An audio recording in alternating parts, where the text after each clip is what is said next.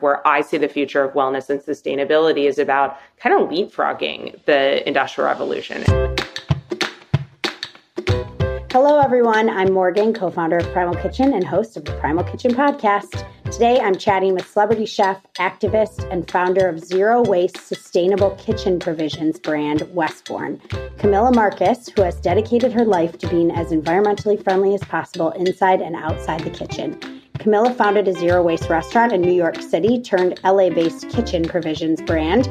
She's also helped countless celebrity clients implement ingenious hacks to reduce food waste and cook more sustainably.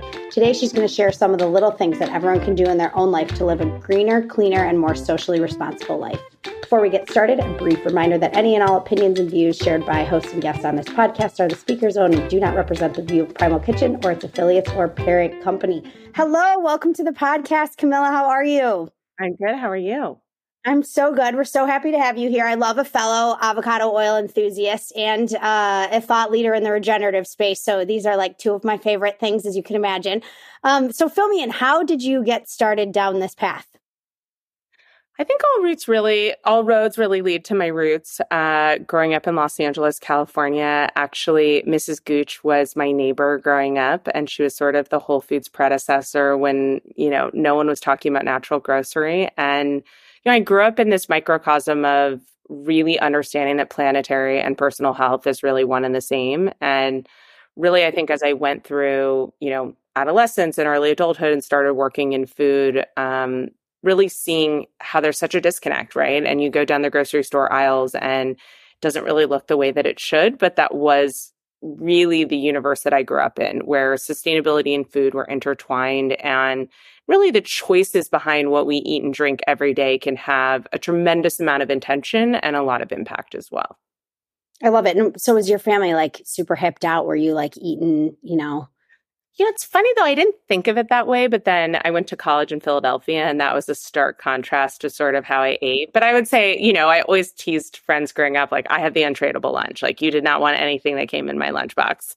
Um, now I look back and I'm very grateful and I'm definitely that same kind of mom. Um, but you know, we didn't really talk about it. It wasn't about meatless Mondays and we didn't talk about things being from the, you know, local farmers it just sort of ha- was how my mom cooked because she really believed my mom's dad was a doctor my dad's career has been in life science and i think for my mom she really saw the power of food to drive you know health and health in the communities she was like really ahead of her time i mean Very. but her dad was a cardiologist my grandfather discovered this that allows you to open heart surgery so my what? mom's family really grew up i think at the center of understanding that importance in a way that you know, it's just, I think, pretty unique.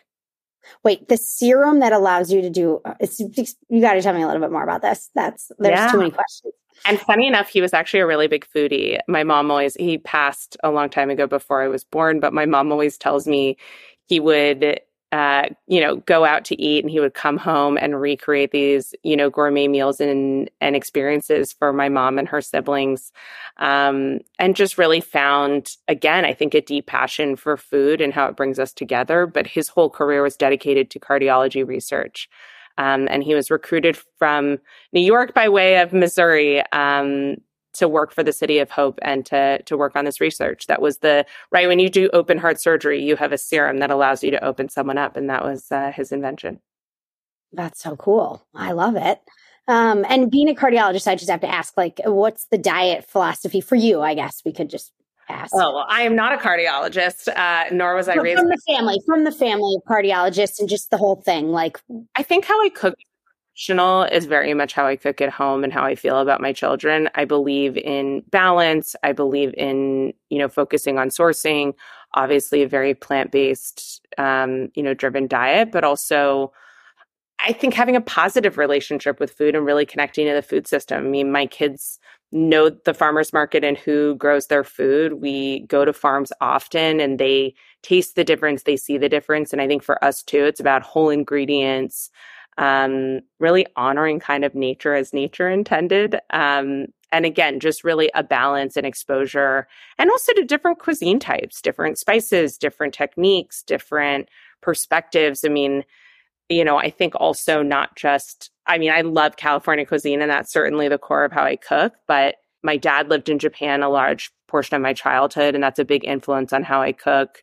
My husband and I um, lived in Rome for a while. And so I think, again, sort of, I know it sounds funny, but almost looking at other cultures, because I do think there's less process, less package, less pre made. I think maybe that's really our core passion is just as a family we do a lot of scratch cooking and as close friends know um, you know my son's three years old and he can make his own pancakes from scratch he knows how to use the stove top he knows what he's doing and you know he understands right where the flours are coming from why we use what we use. He and we talk a lot about just nutrition to fuel our day to fuel our minds and i think that's really you know the passion i bring to the food in my family and as well as westbourne um three years old and knows how to make his own pancakes. Like what else is how how do you what else is going on over there with the kids at home? Do you have one? How many do you have? I have three under three so three two one. Oh I have three under four, so I feel your pain. Uh, what do you have, boys or girls? Boy, girl, boy. Um, and look, I think for us, it's a lot about you know independence. And Janet Lansbury is honestly my favorite human and parent guru. Um, and I think really that approach of letting them learn, really instilling a passion for learning. And again, with food, I mean, my kids spend a lot of time on farms. They always have since they were young you know, we take them to go buy their food. They make, you know, they're part of making their own meals. I wish more schools did that. Um, it's unfortunately very uncommon, I think, to have children part of their own care. But I think for us, that's always been a centerpiece. And look, I cook professionally. So my son is also, when I'm cooking for an event or I'm working at something, sometimes he comes and attends. Sometimes he's helping with prep um, you know, I think he really sees uh, that that's my passion, and I'm sure that that's also contagious in some way. Totally. And the other two are they twins? No, They're twins. No, they're okay. all Irish twins. Yeah. Okay. Yeah, you're like I way crazy. I wanted twins so badly. Every time we got pregnant, we'd say to the doctor, "Twins." He's like, "Why do you guys want twins so badly?" It's so weird. Um, I wish. I think it's so magical. Yeah, it's fun. That's cool. I can't believe you have three under three and you don't have twins, so that's crazy. Um a couple years. I love it. They're like a little, you know, they're a little village. Yeah, it's fun. So you started cooking first. Like, give me the lowdown. So you start cooking first. There's a restaurant. There's a brand. Like, how did this all come together for you? Yeah, I uh, I came to college, um, did undergraduate business, applied actually with a portfolio. I was an artist growing up always loved to cook. Ironically, my mom's dad was a foodie, but you know, my family, I, I wouldn't say cooking was like a core passion. I have a lot of friends where that's sort of like the family gel is that they love to cook together. Uh, my mom is a great cook, but you know, it wasn't really, I would say, like a core family activity, but I always loved it. I always loved eating out.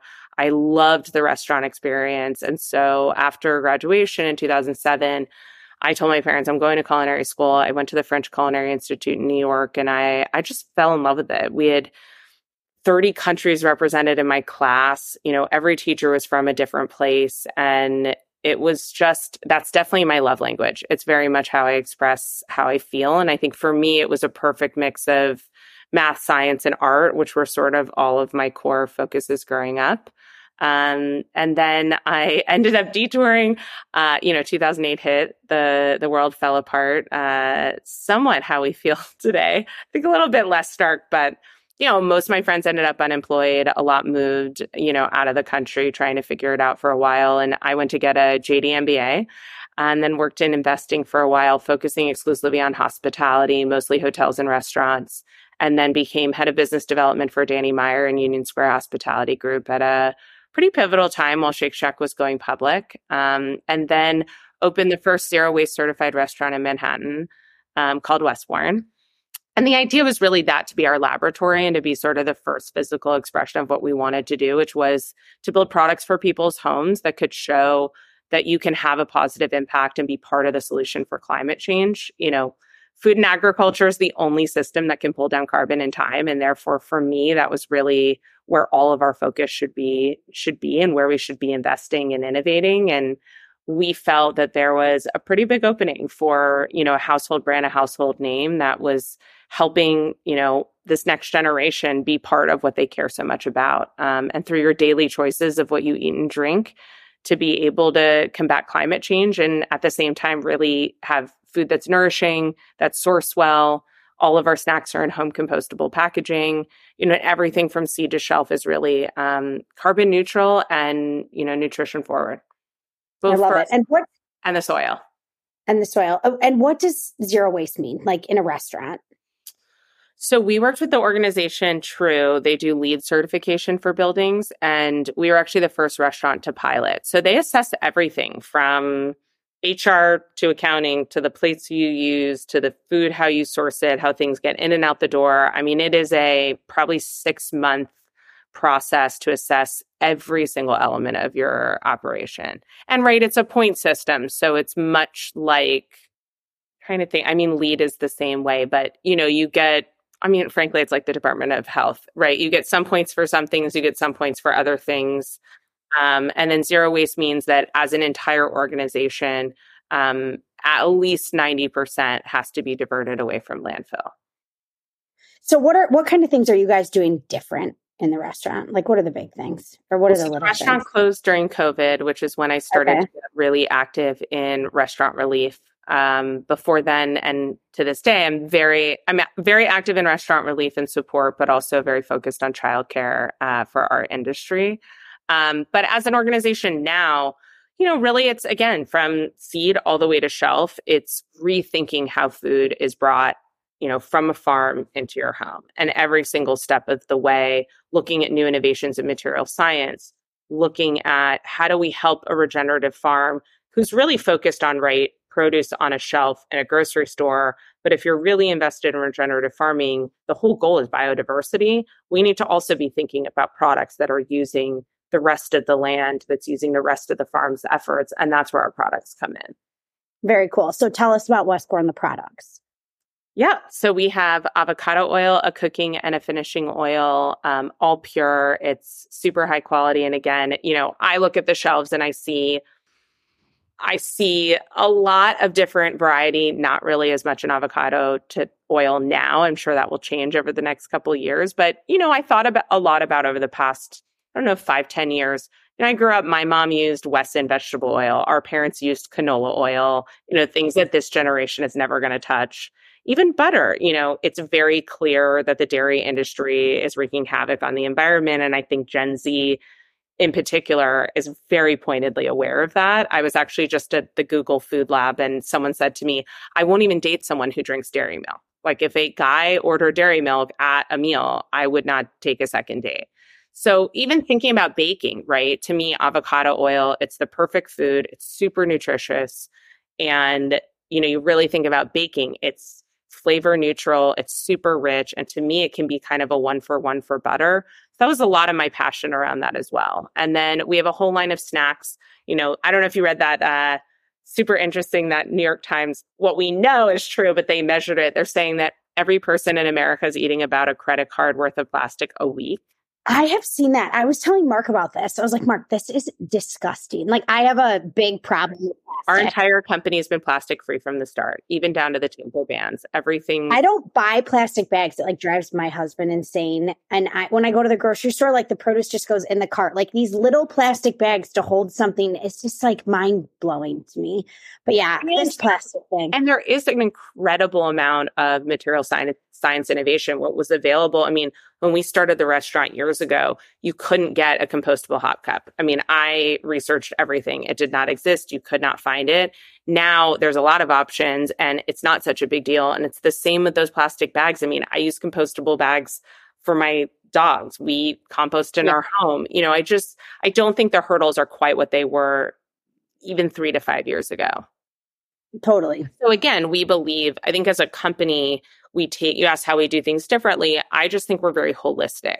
So to me, if in the bag, it's about regeneratively sourced ingredients, really high nutrient density, transparent formulation. We've had no refined sugar from the start.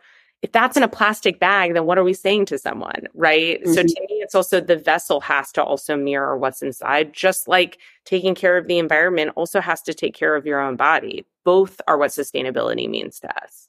Yeah. Um, okay, so there's this part of your career, the cele- the you're like private chef, celebrity chef. Is that the right terminology? I don't know.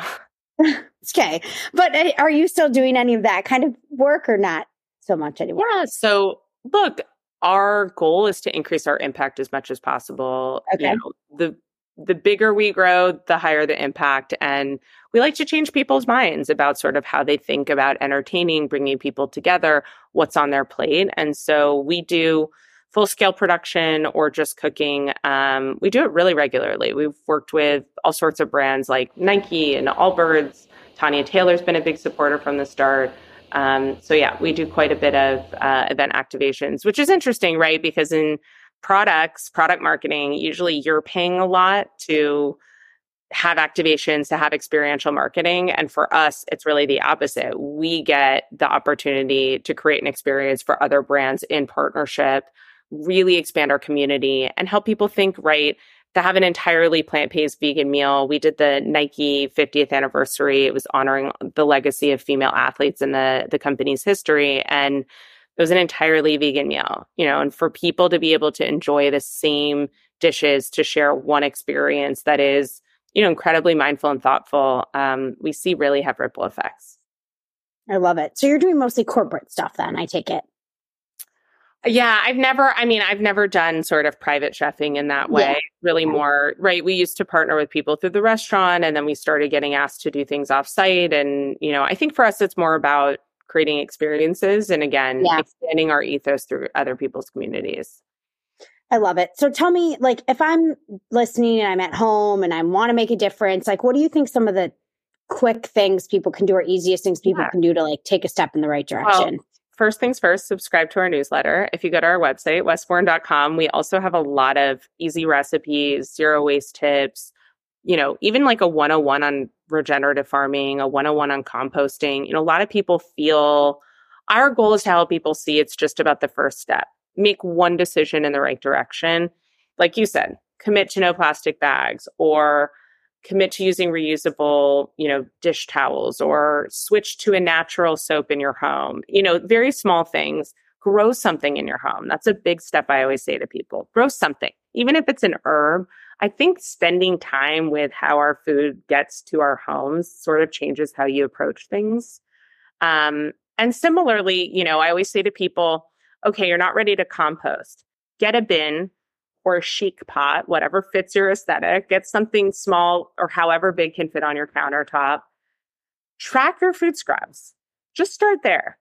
You will cook totally differently when you start to see it fill up and when you realize and have to face how much you're actually giving up in a given week. I think that people will look at it totally differently. And then, you know, our website is filled with recipes that help you look at a vegetable, use the whole thing, repurpose scraps, think about how to give them a second life. Um, I really think that that gives a tremendous impact. Well, are there any like vegetable tips you have for me on like using the whole vegetable? Yeah, I mean, a great one. Fennel's really fresh and in season. Um, actually, right before this, one of the reasons I was a little late is I was prepping a, a recipe you know, how to use an entire fennel. A lot of people don't use the fronds. You know, people just use the bulb or they're using just a certain piece. You know, shaving a salad, roasting the stems, reincorporating that, using the fronds as herbs, you can even save, you know, save the herbs, use the stems for a pesto, things like that. Same with carrots, right? People I just did a carrot cake. My mom loves carrot cake, and it's like a family, I don't know, it's one of our family core, I guess, family core recipes. It's a big deal for our birthdays. And, you know, my mom always um, taught us really like use the whole carrot. You don't actually have to shave it, even things like that. Save the stems. Again, grind it into a pesto, put it in a pasta, you know, blend it for, you know, your juice or smoothie in the morning. Like there's a lot of different ways to use those products or freeze it, put it in your next stock, you know, when you're making stock for your family. I think there's a lot of a lot of very easy tips and tricks that really cut a lot of that down. And how has your like cooking changed since you've had kids and like how do you manage that? What are some go-to weeknight meals for us? Oh, I'm so that is I'm totally the wrong person to ask that to because I really am a riffer when it comes to cooking. I always say it's like playing jazz in the kitchen. I'm not great with recipes. I very much use what's on hand. I think for my kids, a lot of what I focus on is variety. I really want them to learn what a new vegetable is. I want them to try new sauces. I want them to think about different spices and we talk about it. Um, so I don't know. I mean, I think my tip at home would be really think about variety and shop locally as much as you can and have your kids be part of it. You mentioned variety. It's interesting. We had like a garden. We lived in Florida for a year and we had this like epic garden. I had someone I met at the farmer's market who came and like did the whole home vegetable garden thing for me. But I'm going to do a shameless plug here for this company called Infinite Cedar. I just bought uh online that the, I don't know anything about this company except they like have really good. Are you looking it up right now? It's like a, you can order it just sends you the full kit to make like an above ground vegetable garden. And, um, I just came. It's like beautiful. My husband and the kids built it together. Like they planted everything. They were like so into it. And I don't know, for us, we're big. Um, we, we, my kids eat like sauteed spinach every morning. I'm not like, I'm not there. It's hard to get them to eat dinner right now, but breakfast, I feel like they're just better at eating healthier.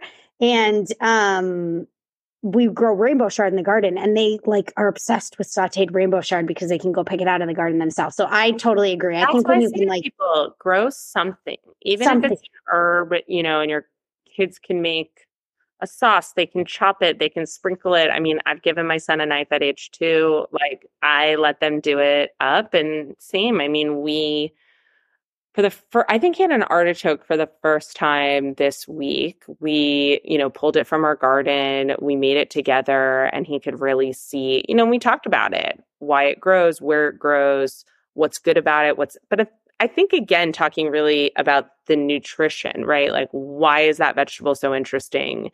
What makes it special? How does it grow? What season? Um yeah, we're very big on that as well. And again, even if you can't you don't have space for a garden, there's a million community gardens that you can go take your kids to. You know, farmers markets are free to just walk around. I mean, and really talk about the produce and what goes into it and why each one is special. Um, it's really amazing how much kids really enjoy that.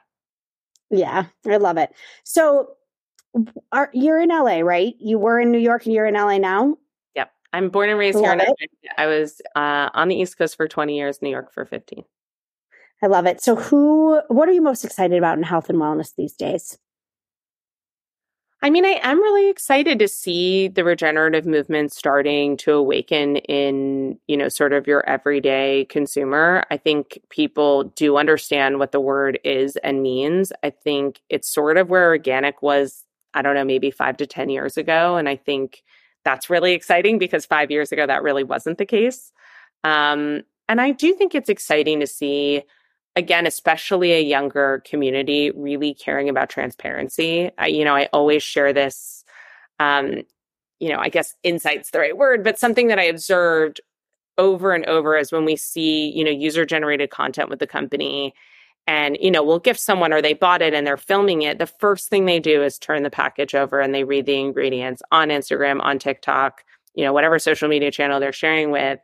Like that did not happen in a prior generation. And it is amazing to see the focus and the energy being poured into every little detail. Like they're actually reading the label. To me, that's kind of mind blowing and really exciting. And I think it puts a really great microscope, like I said, on what's in the grocery store and what you're bringing home, what you're feeding yourselves, what you're feeding your families. And I'm excited about that. I think transparency and going back to nature and simplicity is really sort of what I hope for the future.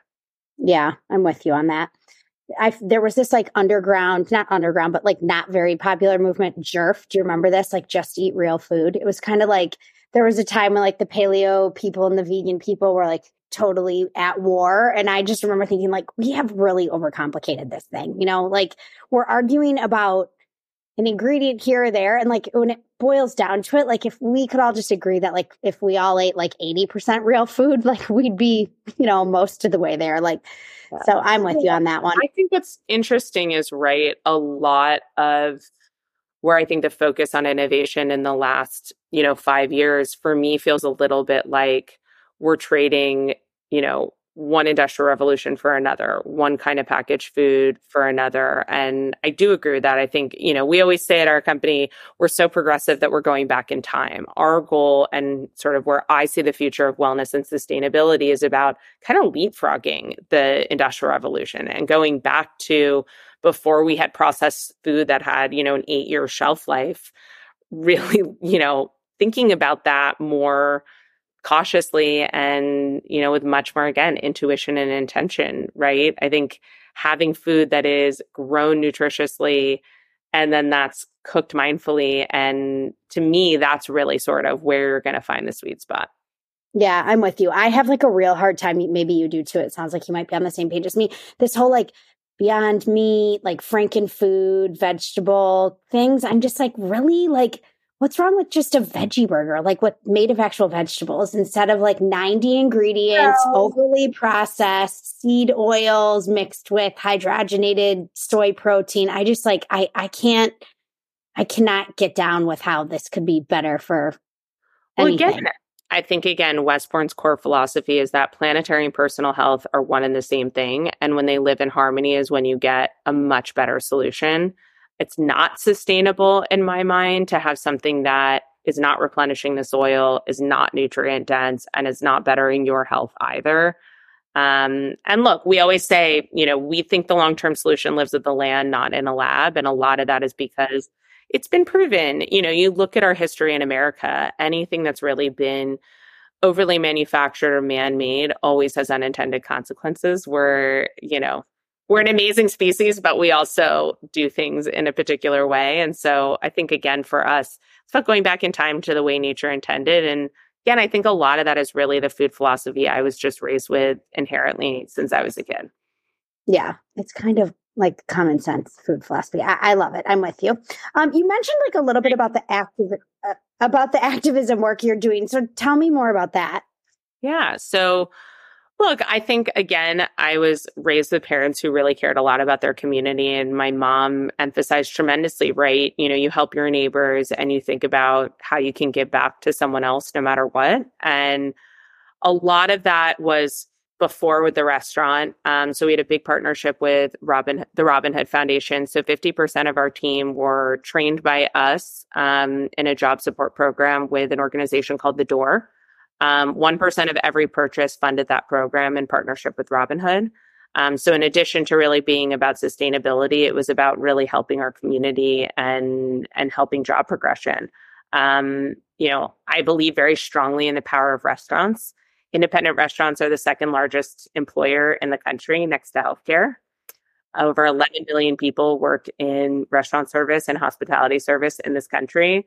Um, we're not as well regarded or well represented as we should be with you know the powers that be. And yet you really look at mobility right? It's the last frontier that i can think of where you don't have to have any certain education you don't have to have a background you just have to be open to learning and hardworking. And really there's a tremendous amount of career opportunity um, with again very low if not any barrier to entry. And so that was always, again, another core passion tying really to the power of the food system. And then when COVID hit, you know, I called the CEO, uh, Wes Moore, who's now governor of Maryland. Very excited about that. But he was the head of um, Robin Hood during shutdown. And the first day it was announced in New York City, I called him on his cell phone and I said, So, what happens to every restaurant worker? A million people in New York State work in restaurants. They can't work from home. All of a sudden, their income has gone to zero overnight with nothing. We got to get these people cash. Like, what are we going to do? How can you can you imagine that many people and the government and no one, no one was brought to Washington. No one was brought to City Hall. There was no consideration for that many people who need an income who literally had zero overnight. Can't work from home. There's no possibility. Um, and he said, you know, you're right. I didn't think about that. Let's get it going. Within a week, we propped up Roar, um, which I'm a proud co founder of. It was organized to support restaurants in New York. We raised over $3 million in about nine to 12 months, all for cash grants. Every single dollar went into a restaurant industry professional's hands. Um, and then we doubled down. I was one of the founders of the Independent Restaurant Coalition, and we were the, the organizing body that really got through um, the Restaurant Act. So, again, cash grants to help restaurants survive COVID. Um, but it was eye opening and really an experience in learning how much our country does not understand the power and the proliferation of independent restaurant workers. Yeah, it's that's nuts. I can't believe I don't know. I, I, mean, do you have any background in that? Like, I, how do you even know how to like tackle an issue like that? Like, I feel like that's so overwhelming to me. All I can, I just can't imagine like the. I think I'm someone. Again, it goes to my sustainability philosophy.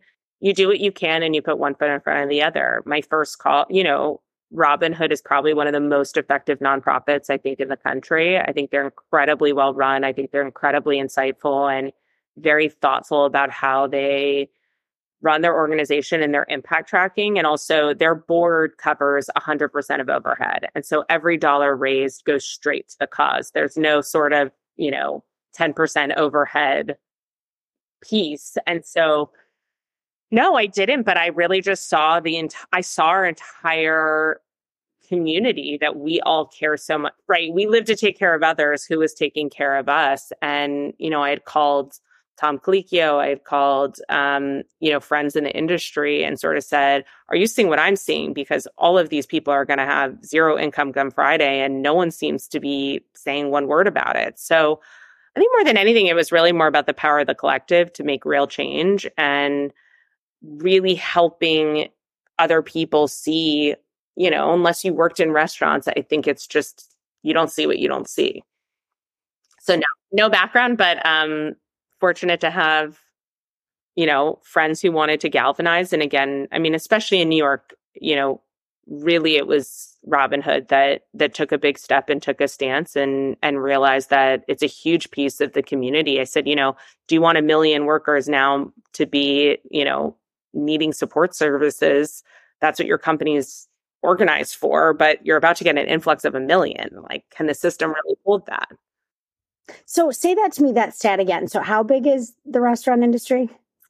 Over 11 million nationwide in independent restaurants. So, that again, the people, and again, we should really follow the money and follow the power and control. A lot of policy is made by, you know, fast food chains and um, you know, larger conglomerates that aren't exactly analogous to independent restaurants. Um, and by the way, uh, both have a right to protect their communities, but they're very different needs, very different economic systems, um, and very different ecosystems. So, really do need a different level of support and policy. Yeah.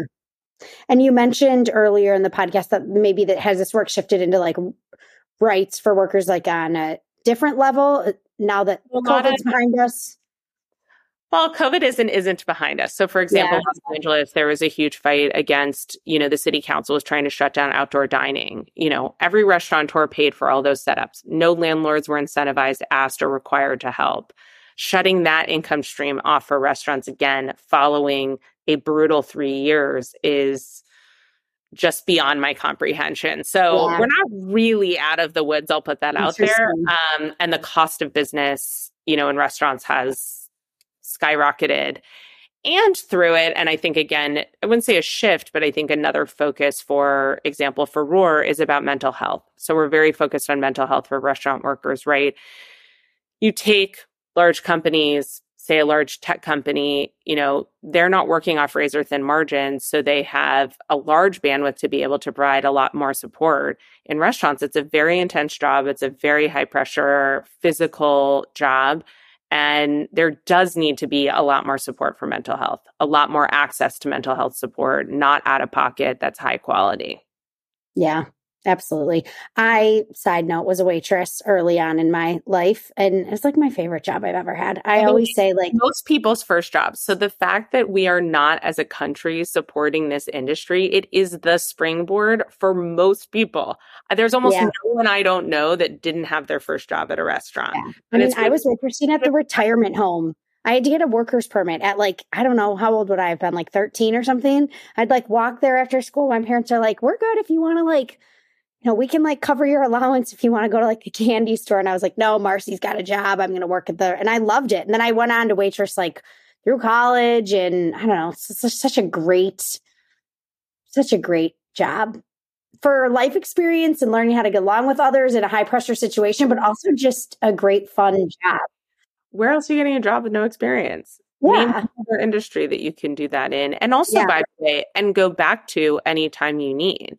If you were Yeah. to hit any form of a road bump in your life, there are restaurants around the country in every single community. There will always be a job available. That is incredibly powerful. And unfortunately, it's not valued nearly as highly in this country. Yeah. What are we doing?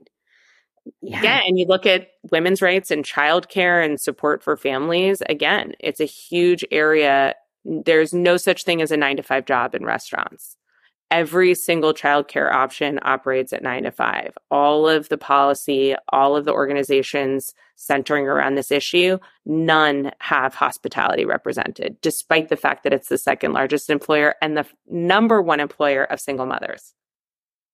What? Crazy. And why are why is there no representation? Because no one's motivated. I think it's because it's a disaggregated industry, right? It's I always I during COVID my my tagline was always, you know, we aren't really a small business. We're a very large collection of small businesses, but collectively we're anything but small. Yeah. But the problem is there's not a central right. It's not like one company owns yeah. every independent restaurant across the country. So, you know, I think it's, I think the perspective is that everyone is different. I'll give you a great, interesting example. A restaurant trade organization cannot purchase collective insurance. So, for example, in this country, if you have a small amount of employees, insurance is very expensive, as you know. There's not a lot of great options, not a lot of high quality options. My thinking was always okay, well, every restaurant in Manhattan vis-a-vis an insurance provider is probably the same, right? Give or take. How is that any different than Google that has X amount of campuses all being able to be underwritten as one company? That's a huge blockade to getting actual high quality, lower cost benefits to our industry. But right now, it's not le- it's not a legal option. Yeah. Wow. So most folks are just flying without insurance. Would you say they're getting it from a spouse or what are these single moms doing? I think it's a mix. I think it's Yeah. a mix.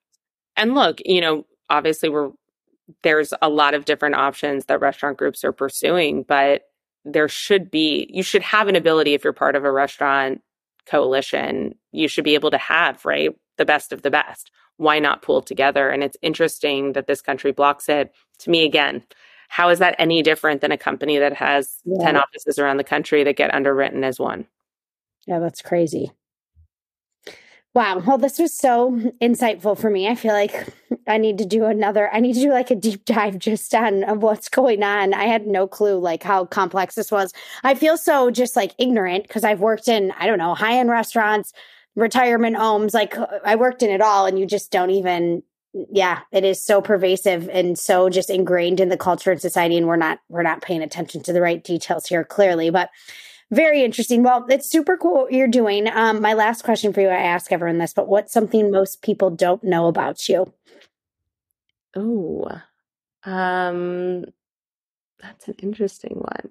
Um, I, I shared this recently with a friend who's now trying to tack on a lot of activities for us. Um, I am an extreme sports enthusiast. I went solo skydiving when I was 18. I've been paragliding. Um, I've been race car driving. I still have yet to go bungee jumping. That's on my list. Um, I really want to get my pilot's license. So I I have a long history of a, a need for speed. Um, probably why I like it and why I like restaurants. You're an adrenaline junkie. Definitely. Okay, this is awesome. I was not expecting that, but it, it kind of makes sense. That's so great. All right, let everyone know where they can find you and all the good things we talked about on this podcast. At Camilla.Marcus, at Westbourne, W E S T B O U R N E. And then you can go to our website, westbourne.com. Like I said, subscribe to our newsletter, check out our um, amazing content on our blog. Um, and excited. Thank you so much for having me. Thanks so much for coming, Camilla.